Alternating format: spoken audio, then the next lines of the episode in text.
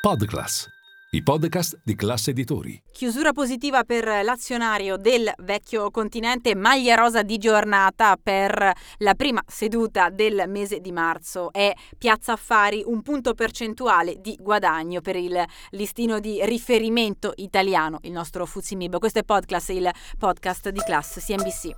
Linea mercati.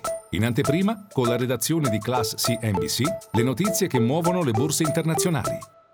Fuzimib che sfiora i 33.000 punti in eh, chiusura, un livello psicologico importante da cui eh, sicuramente si può ripartire nel terzo mese dell'anno. 32.934 punti, questo è il valore effettivo di chiusura per il nostro listino che ha guadagnato molti punti percentuali nel mese di eh, febbraio con il DAX di Francoforte più eh, 0,3% in giornata, Parigi chiude sulla parità. Ancora comunque segnali positivi, importante la partenza del mese in questo modo dopo un forte apprezzamento a febbraio.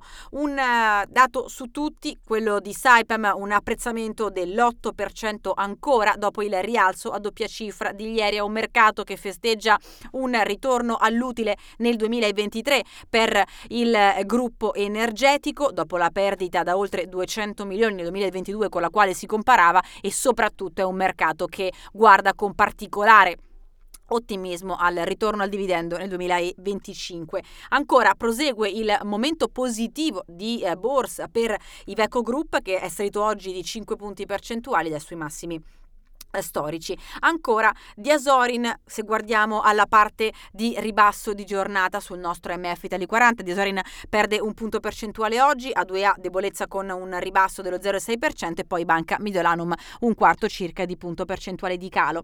Spread che si chiude in area 147 punti base, rendimento del BTP a 10 anni al 3,88%.